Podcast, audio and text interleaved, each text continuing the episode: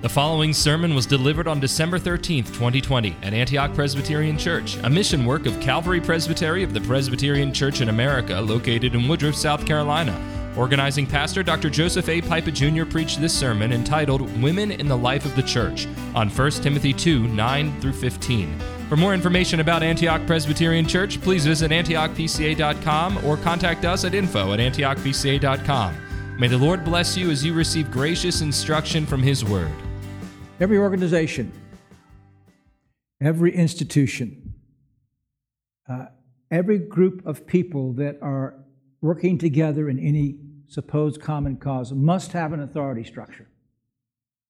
In the military, the um, sailors need to obey their officers. In the army, the servants obey uh, their officers.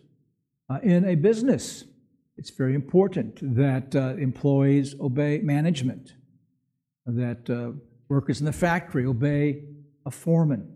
Now, when that is not going on, we often refer to that as mutiny.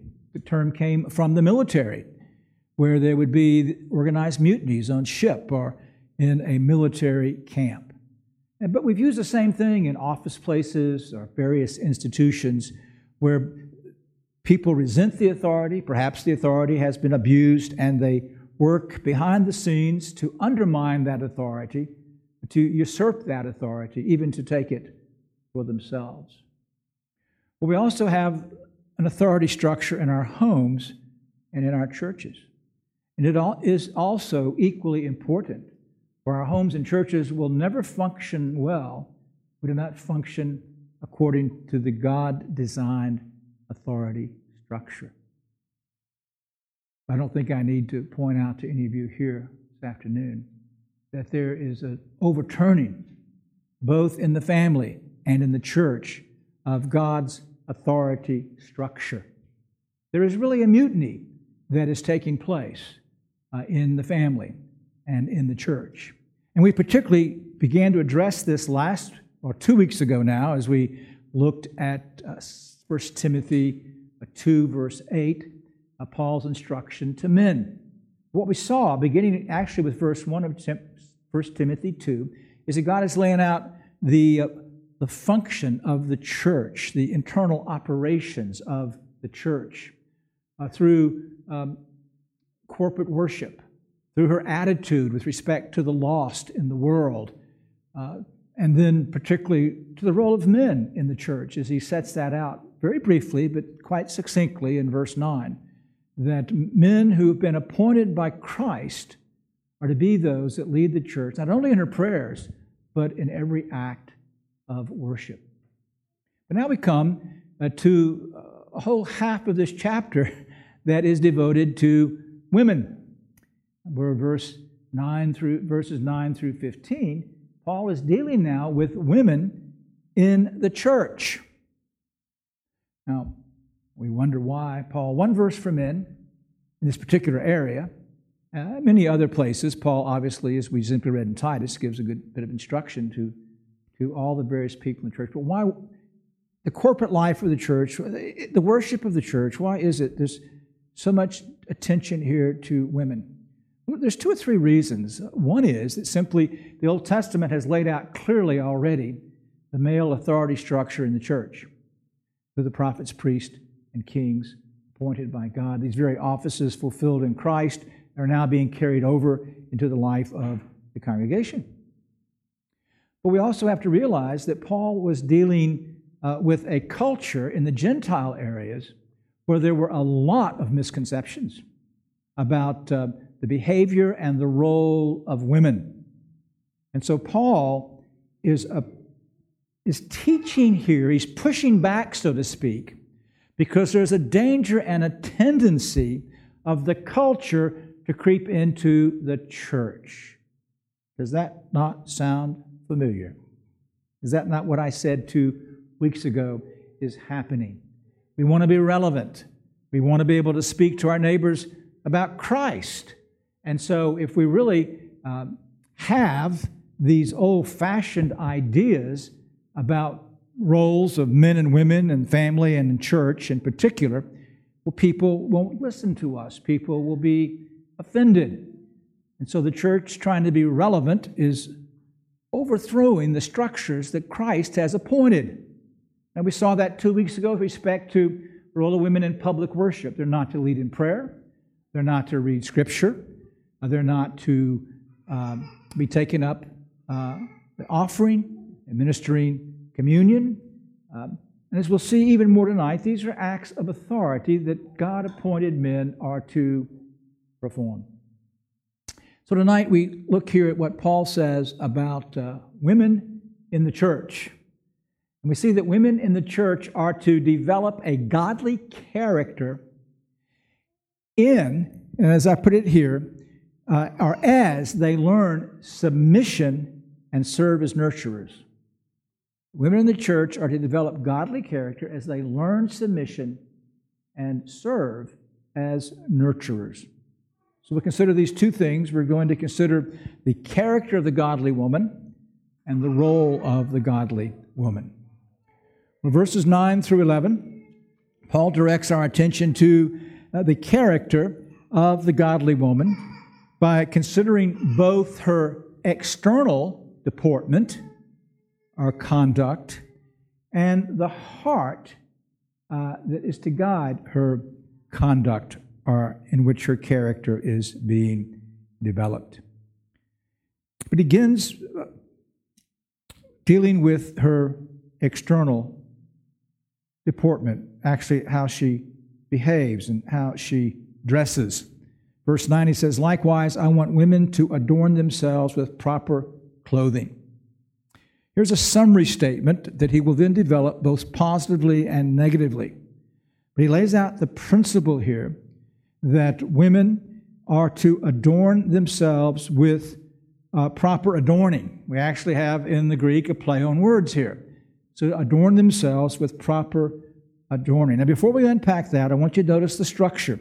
Paul begins with likewise, I, and then in your Bible, probably as in mine, want is in italics, which means it's been supplied. That's because Paul uses likewise when he develops a series of principles where he's continuing on now with a different class. So, for example, um, in dealing with elders, he then goes to deacons, he says likewise. He deals with the wives of officers, he says likewise. He's making his way through there. So, by likewise, he's coming now to the second part of his dealing with people in the church. Now, the reason that we supply the word I want is that takes us back to verse 8. Therefore, I want. And I explained that to you two weeks ago that when you have this word want followed by a, an infinitive like to pray, it is an apostolic commandment. So he says, I want men to pray. Here, I want women to adorn themselves. It's the same grammatical form as to pray. And so it's the continued apostolic commandment. You see that. And he puts out the principle that women in their dress, their outward conduct, are to do so in such a way that expresses uh, reverence, that expresses dignity, that uh, uh, is dress suitable for their calling. Now, he's particularly, not exclusively in this section, but particularly dealing with corporate worship. And I just again have to keep pounding this drum. Uh, there is appropriate and there's inappropriate dress anywhere, but more particularly, there's appropriate and inappropriate dress as we come into the presence of God to worship Him. Paul says in 1 Corinthians 11 that we are worshiping in the presence of angels. Or Psalm 100, we actually come into the throne room of God in our worship. Is there not a dress that is more appropriate for coming to the presence of the holy, sovereign, glorious, majestic, triune God, before whom angels veil their eyes. And yet we become so casual in our approach to dress in church, so informal. So, as Paul addresses women about the seriousness of how they dress in corporate worship, of course, it applies to all of us who will come into God's presence. But he unpacks then what he means by adorning themselves with proper clothing or adorning. Positively, he says to be in their dress modest and discreet. Modest and discreet. Now, we all know what modesty means, and Paul did as well.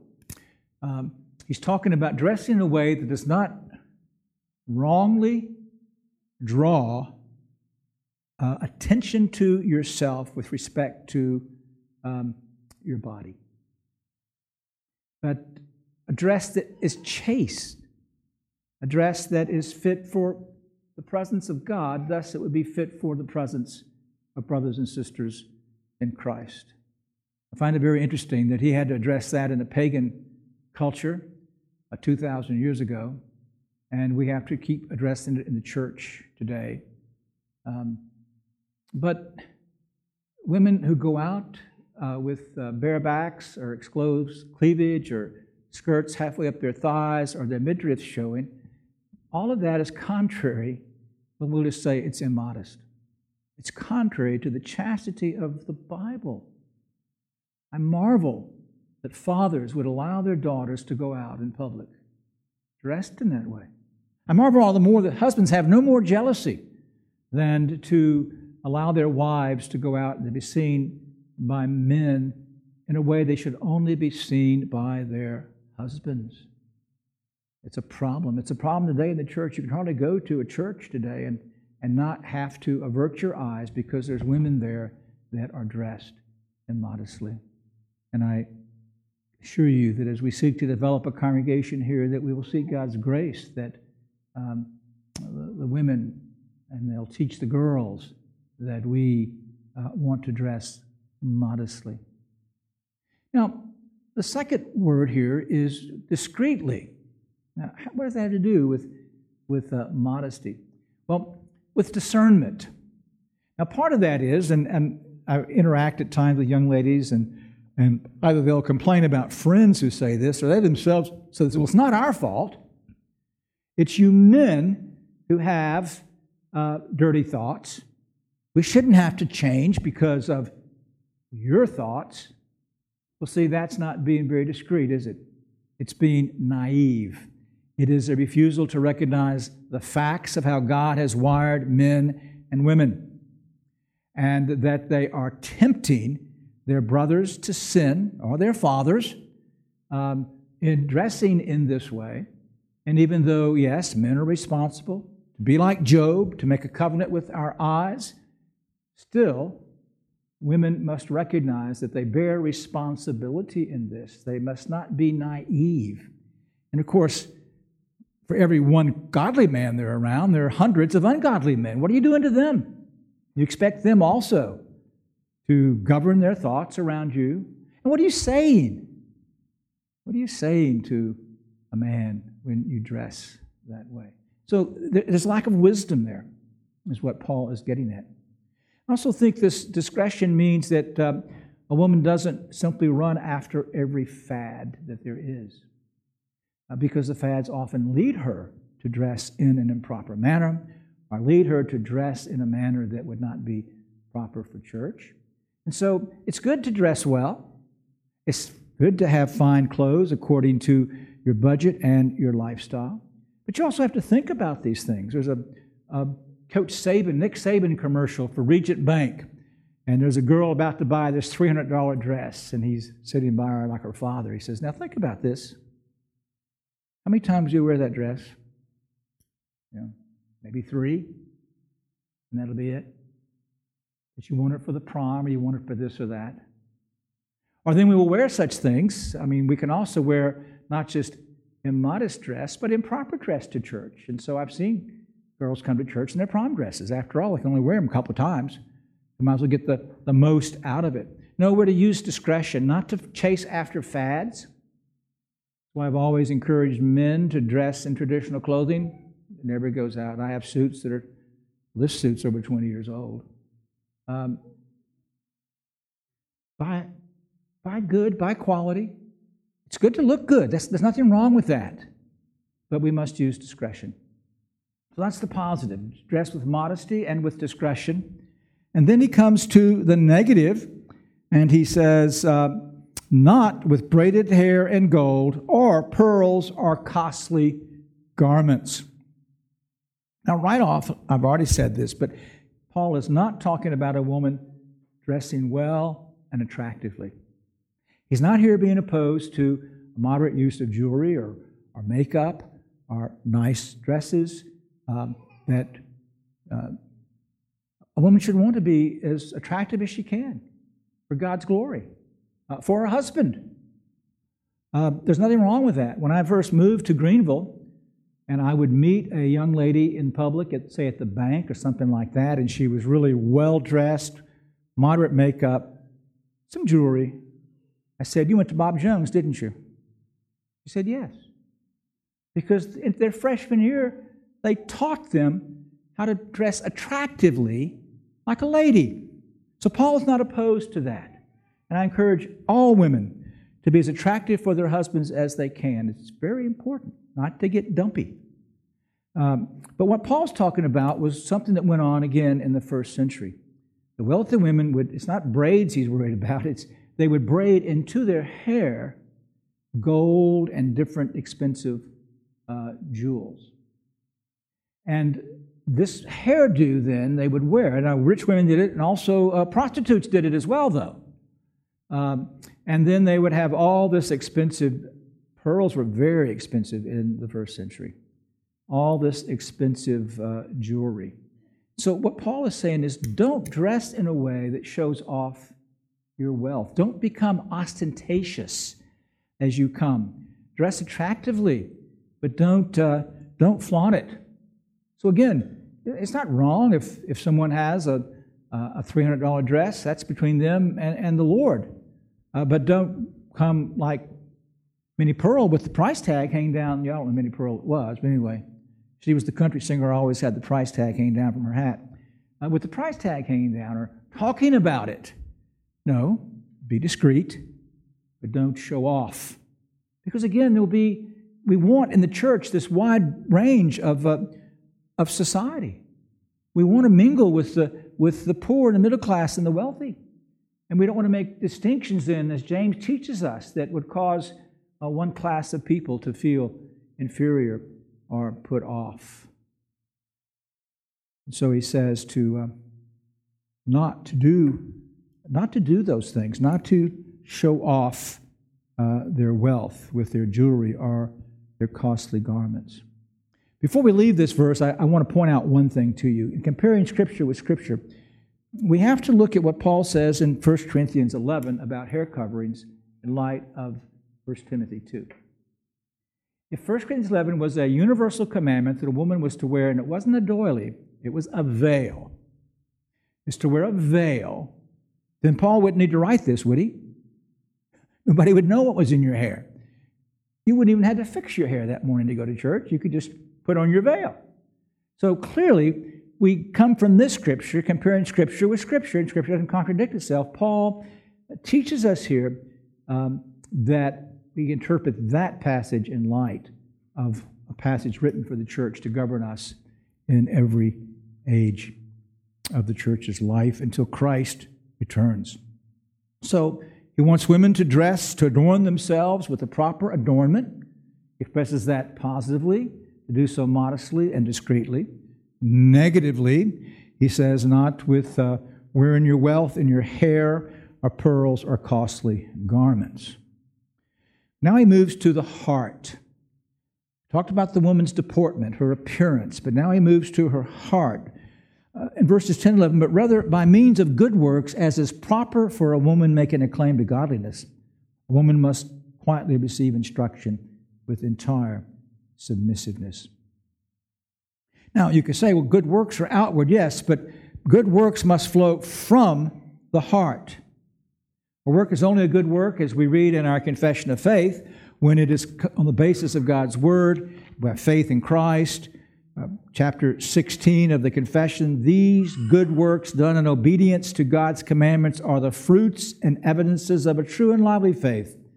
And by them, believers manifest their thankfulness, strengthen their assurance, edify their brethren during the profession of the gospel, stop the mouths of the adversaries, and glorify God, whose workmanship they are, created in Christ Jesus thereunto, that having their fruit unto holiness, they may have the end, eternal life. That's what Paul's talking about here. These works that are according to God's word that flow out of the heart of the person who is resting in Christ Jesus. We further see that connection when he says to do good works as is proper, that word is fitting, for a woman making a claim, a promise or profession of godliness. So Paul is saying here the woman who has stood before uh, the elders of the church, who stood before the congregation and professed her faith in Christ Jesus, there is a certain manner of behavior that should come out of her heart. She has professed in her profession of faith a godliness that she wants to honor the Lord from her heart, to walk and live according to his commandments, to have true piety.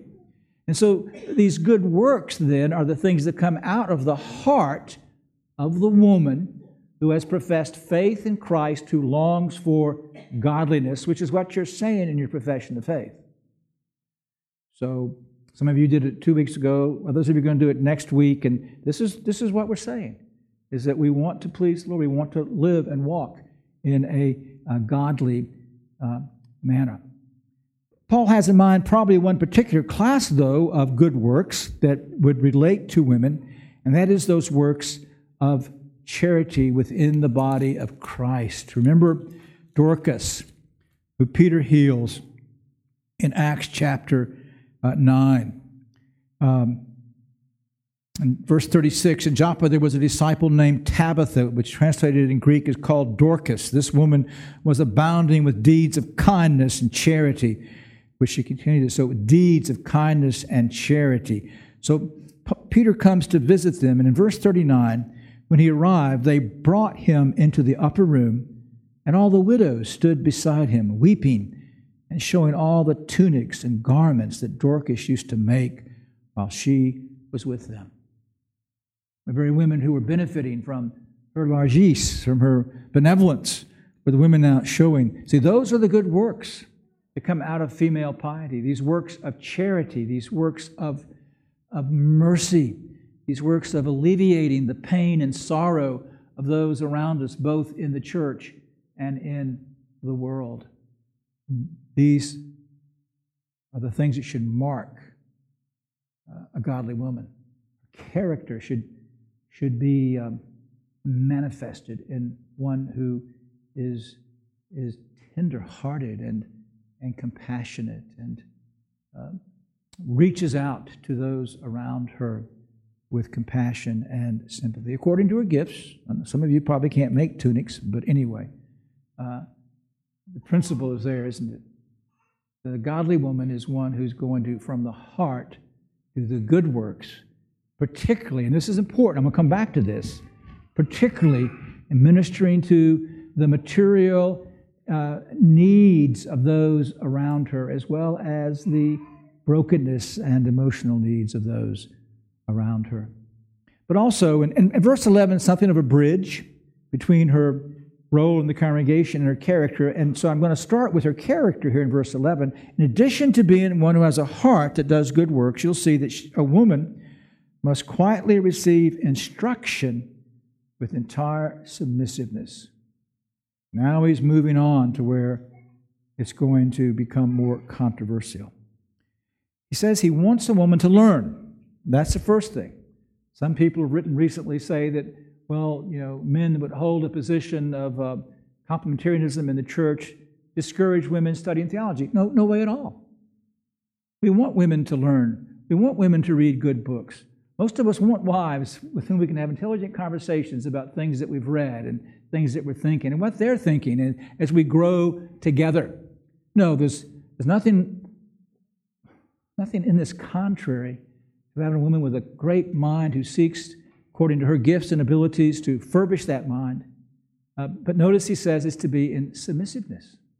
And he's laying the foundation for what he's going to say, and that is, I'm getting ready to tell you that you must be humble in your learning.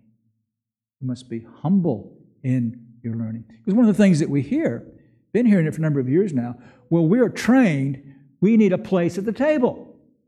We've studied theology, you must allow us a place to teach. And I think that's going against what Paul is saying here when he says, I want them to learn, but I want them to learn in silence and in submission.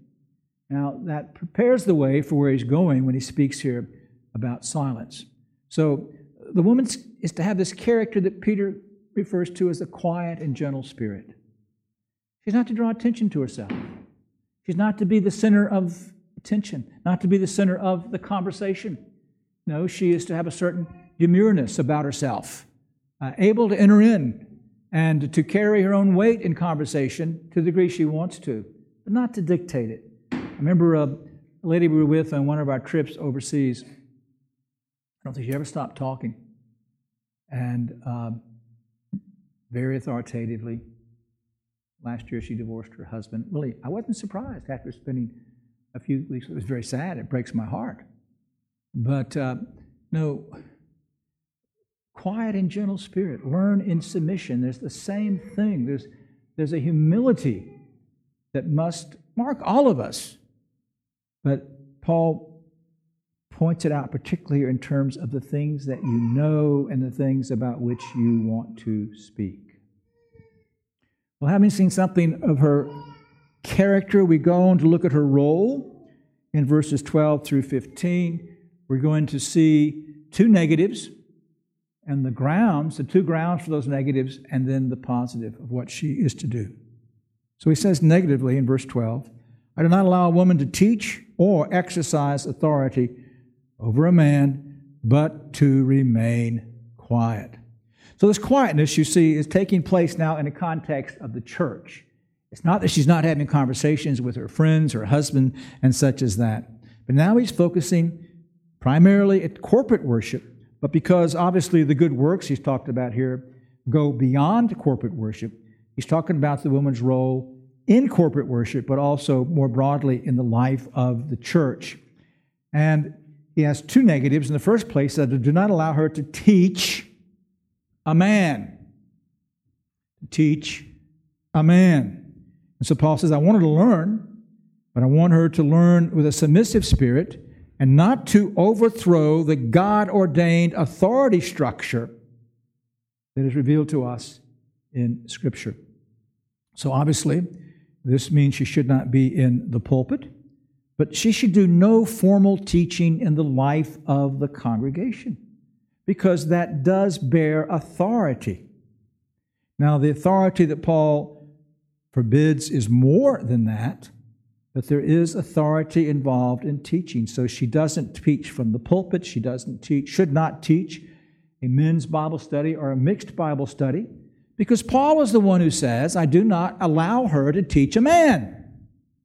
This was not invented by some 21st century complementarian. No, this is the revelation of the Holy Spirit through the Apostle Paul. Now, he's not ruling out her teaching. She's learning in all submission, and God has given her structured roles then for that teaching. Of course, at home. What does Paul say about Timothy? I think it's 2 Timothy 3 that he learned from his grandmother and his mother. They, they taught him the truths of God at home are the passages that we read in Titus chapter 2. Part of the responsibility of the older woman, either chronologically but also spiritually, so they have to be older chronologically, is to teach younger women how to learn to grow and be pious, godly women. So in the church, we should be making room for women to teach our children and for women to be teaching other women, but not to be teaching men nor does this rule out, um, the reason I use formal, it does not rule out informal interaction. We learn from one another. I learn from my wife as much as she learns from me. Um, Aquila and Priscilla, called only in that order once, rest of the time Priscilla and Aquila, would have people in their home. They had a, a house church. They, they mentored Apollos, who became a, a great preacher and theologian of the gospel. And that's good. It's good for us to sit around and learn from each other. And women should contribute to that as much as men do. So it's not that we don't teach in the church, it's teach women and children. We can teach informally, which is a very important part of Christian fellowship. nor exercise authority. Now, the authorized version translates this usurp authority, but if you look up the meaning of usurp, when they used it in the early 17th century, it doesn't have the connotation it has today. Today it means to get authority that doesn't belong to you. But Paul's not simply saying don't reach for authority that doesn't belong to you. He's saying I do not allow a woman to exercise, is a better translation of the word here, authority in the life of the church. Which, of course, uh, keeps her from exercising any kind of office in the church. This is one of the texts that we use then, why we do not have women uh, elders or deacons, or surely not women ministers, not to teach, nor are they to exercise authority over men. It's also another argument for why women do not participate in a leading role in public worship, because every leading role in public worship is an act of authority representing God to the people, the people to God. And so she's not to exercise authority. Well, how many times have you and I heard? Well, that was in Ephesus, and there were particular problems there. Or that was Paul's culture as a Jew when he was, he was coming along. Uh, but that's not binding on us now. Well, Paul, by the Holy Spirit, anticipated that, and so he gives the two grounds in verses 13 and 14. I, will remind you, he gives a broader statement about this in 1 Corinthians chapter uh, 14, where he says the same thing to the church uh, in Corinth. In verse 34, the women are to keep silent in the churches, where they're not permitted to speak. But are now, how can you read scripture, lead in prayer, and not speak? Anyway, uh, but are to subject themselves, just as the law also says if they desire to learn anything, let them ask their own husbands at home, for it's improper for a woman to speak in the church. Now, here he's talking about speaking within the context of corporate worship.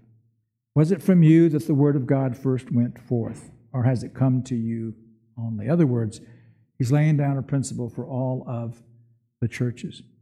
She's not to speak in the church. Perhaps I should have when I talked about not teaching to address 1 Corinthians 11, where he says if women prophesy, they're to do so with their heads covered. Well, prophesy uh, can mean simply participate in the acts of public worship. The word is used that way in Scripture. Um, there are cases of women prophesying, but there's never a case of women prophesying in public worship.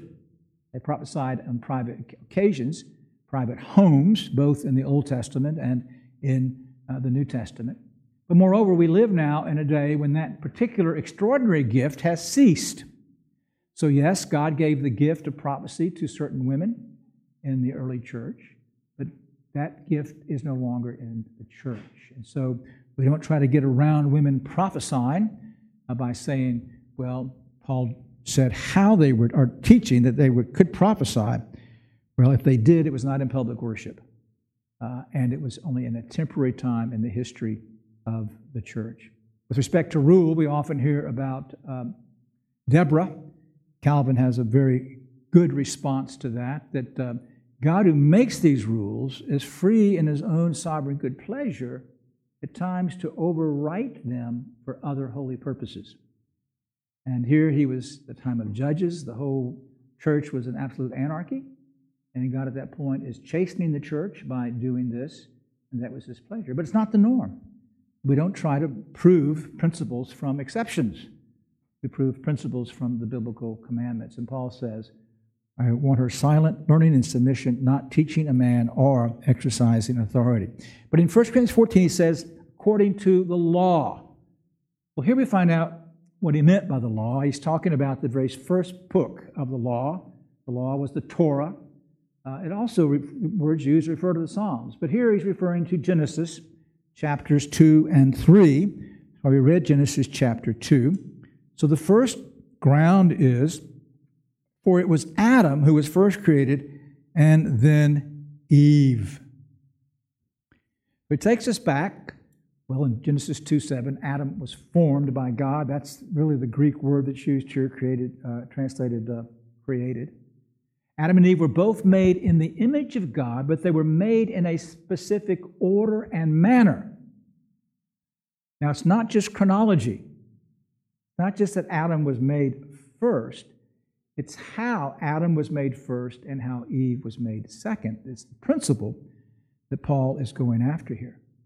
Adam was made in a distinctly unique way by God as a singular being from the dust of the ground with a God breathed soul.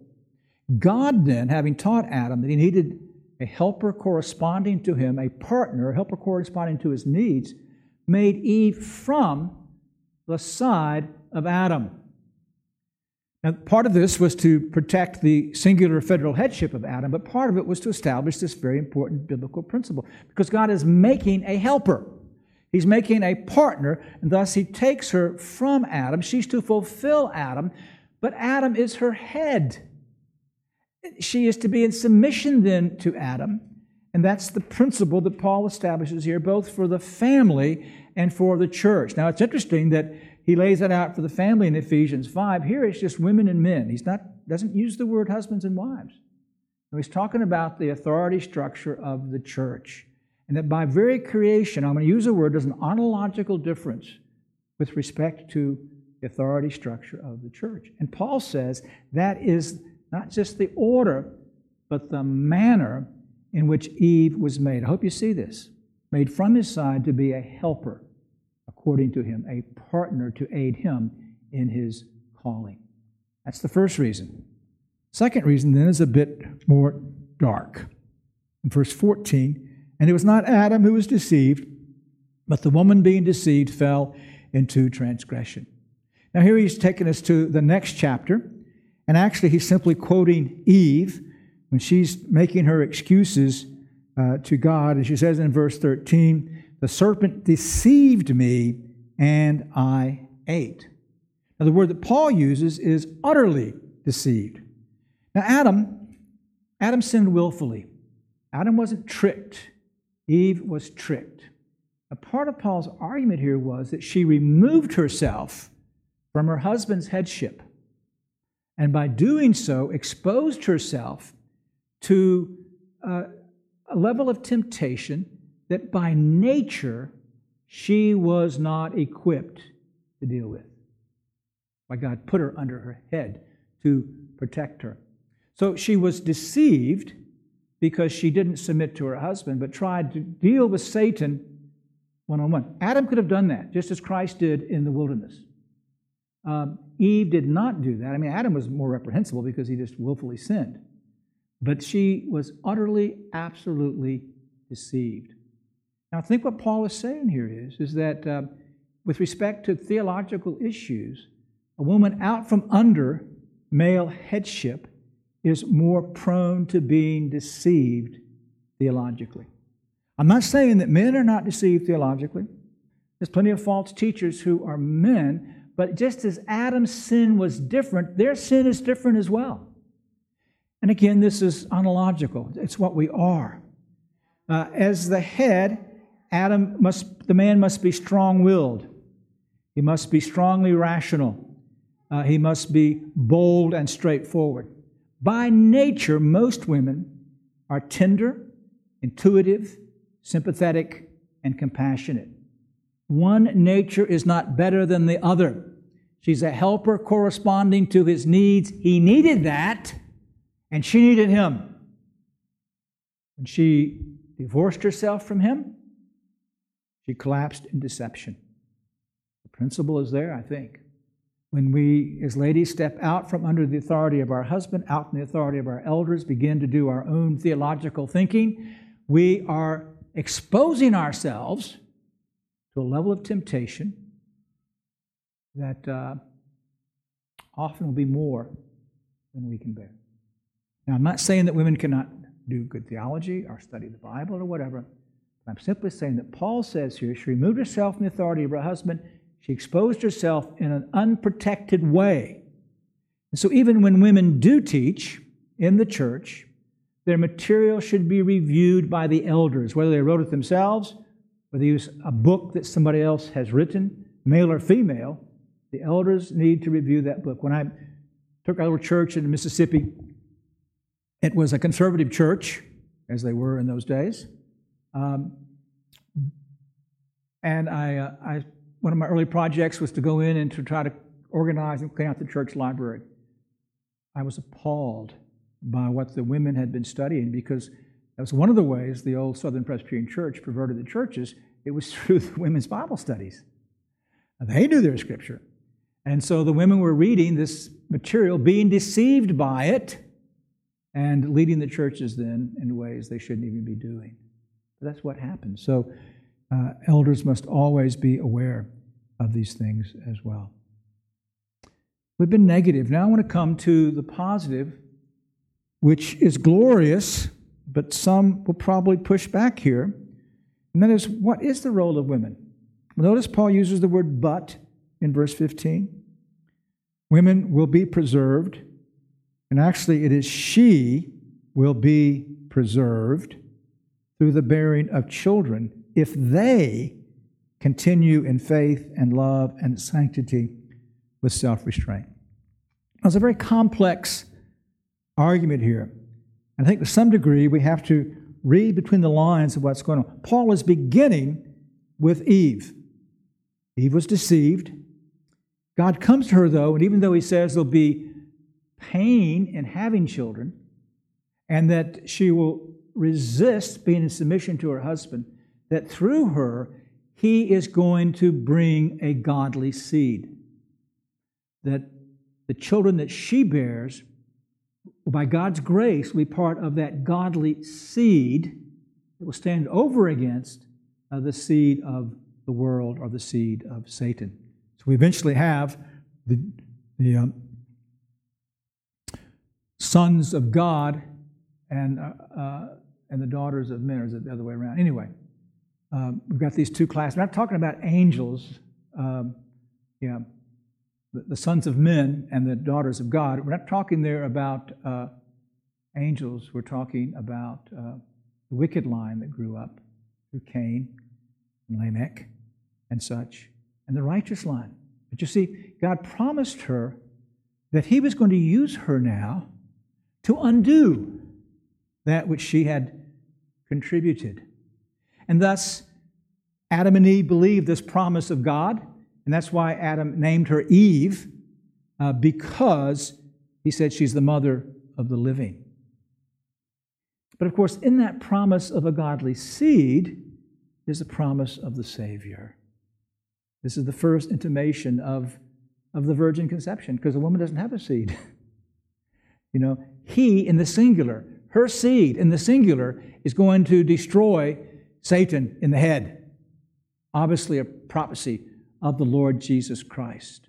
So that through women, through a woman, the godly seed would develop, and in that godly seed, through one particular woman, the Virgin Mary, God is going to bring the Savior. And then, as it has narrowed the Savior, now it expands out wider than ever. But it's happening through the mothers of Israel. It's happening as God has promised Eve in Genesis chapter 3. That's what Paul is referring to here. That the woman is going to have this key role in the church by bearing children that she is going to contribute profoundly to the growth and nurture and strength of the church by her gifts of being a mother. Now, I know that in God's providence, not all women marry, and in God's providence, not uh, all married women have children, but um, most do. Most marry, most have children. And those that don't, this still is a very important part, as I'm going to talk about, about the woman being the nurturer. Just because a woman hasn't married or hasn't had children doesn't take away from the fact of this role that Paul is developing here. But uh, read this interesting thing in Hendriksen on this verse. Not by way of preaching to adults, but by way of bearing children does a woman attain real happiness to salvation. The path that leads to salvation is ever that obedience to God's ordinances. It is His will that the woman should influence mankind from the bottom up. That is, by way of the child, not from the top down. That is, by the way of the man. Now, I want you to get that. It is His will that the woman should influence mankind from the bottom up, that is, by way of the child, not from the top down, that is, not by the way of man. She must choose to do that for which God, by creation ordinance, she is naturally equipped, both physically and spiritually. She must reach her goal by way of or through her child bearing. Now you notice it's not childbearing as the end in itself. Paul brings us now back to the gospel in Christ in the last clause. If, and here's where he goes from the singular, uh, uh, she will be preserved, to they, if they continue in faith and love and sanctity with self restraint. Uh, there's no here fact that by genetics or anything else the world will be saved through childbirth. No, you see, it is the godly woman, but then he describes her. She continues in faith, that resting in Christ alone for salvation. She continues in that love that Paul says in the previous chapter is the goal of all of our teaching love for God and, and love for man, as we read in our reading of the law. She is to pursue that sanctification without which no one shall see the Lord, daily dying to sin and being ever renewed in the image of Christ. And she is to do this with self restraint. But the word self restraint takes us back to verse 9, and that is the word um, discreetly, with wisdom, with prudence. She. But obviously, we all recognize that this is the way of salvation, not just for women. This is, this is the gospel for all of us. This is the call of God tonight to each one of you and to your children, to you children, to be sure that you know that you're believing in Jesus. And because you believe in Jesus, you love and you want to be holy and godly. You want to develop prudence and sensibility and righteousness. So, the principle that Paul establishes here when she says she's going to be saved through childbearing is that by nature, God has made all women to be nurturers. By nature. God has made all women to be nurturers, whether they marry or not. God has created them, part of the creative difference that goes back to what we have in Genesis 2, what we have here in 1 Timothy chapter 2. This then unpacks for us the woman's role in the life of the church. It is the same role that she would have at home. It's basically a nurturing role, it is a domestic role. And so we go back to things that we've seen. Not only does she adorn herself, but she adorns the church. She adorns our homes. She makes them pleasant and inviting. She is the one that will make this church building pleasant and inviting inside and outside. She's the one that will create the atmosphere of hospitality, of that peace and that quiet that should be part of a godly home and part of the life and fellowship of a church. She's the one who then will be uh, tender, um, looking out for those who are in need, noticing those who are hurting. She's the one that will correct us when we become bullheaded about something or too stubborn and press on with something without considering uh, the consequences. She's the one then that will teach her own children and the children of the church. And then as she grows in godliness, she'll teach other women. You see, by creation, she's a nurturer. That doesn't mean that she's less intelligent than her husband or the elder or the preacher. Doesn't mean that she should not study and search the scriptures and read very good books, but then she channels herself. It's a truism. It's basically what Hendriksen said, but the, the hand that rocks the cradle rules the world. It's so true. Machen said about his students when he started teaching at Westminster that he knew more theology from the lap of his mother learning the catechism than these college graduates knew who were coming to seminary. It is, as it's been called, a high and holy calling. And so the, the woman in the church is to develop godliness as she learns uh, submission and as she uh, exercises her nurturing office. This is the character we want for you women. It's the character that we husbands continue to develop for our wives. It's the character that we want to develop for our daughters see them grow and develop uh, in the ways that Paul spells out here in this text. And it's what we want for our church. You know, a church needs the nurturer just as much as the church needs a preacher or elders or deacons or other men. We'd be an imbalanced church if we did not have the nurturer. And so, in all this discussion today of role of women in the church, let's don't stop with what they shouldn't do. It's important, and today we're being forced to deal with that. Let us be sure we've opened the door what they should do. And to be sure that we are empowering women in the proper way, empowering our women to be nurturers in the church of the Lord Jesus Christ. Let us pray. Father, we thank you that your word speaks to us of your principles in ways that would push back against the culture in Paul's day, ways that push back against the culture in our day. We ask, Lord, that you will give us all uh, submissive spirits to sit here tonight and to learn in silence, to search the scriptures to see if these things are true. And if so, Lord, then to seek to structure our lives and our churches accordingly. That you will be honored and glorified, that the church will be whole and beautiful and helpful and sound. We ask this for Christ's sake. Amen.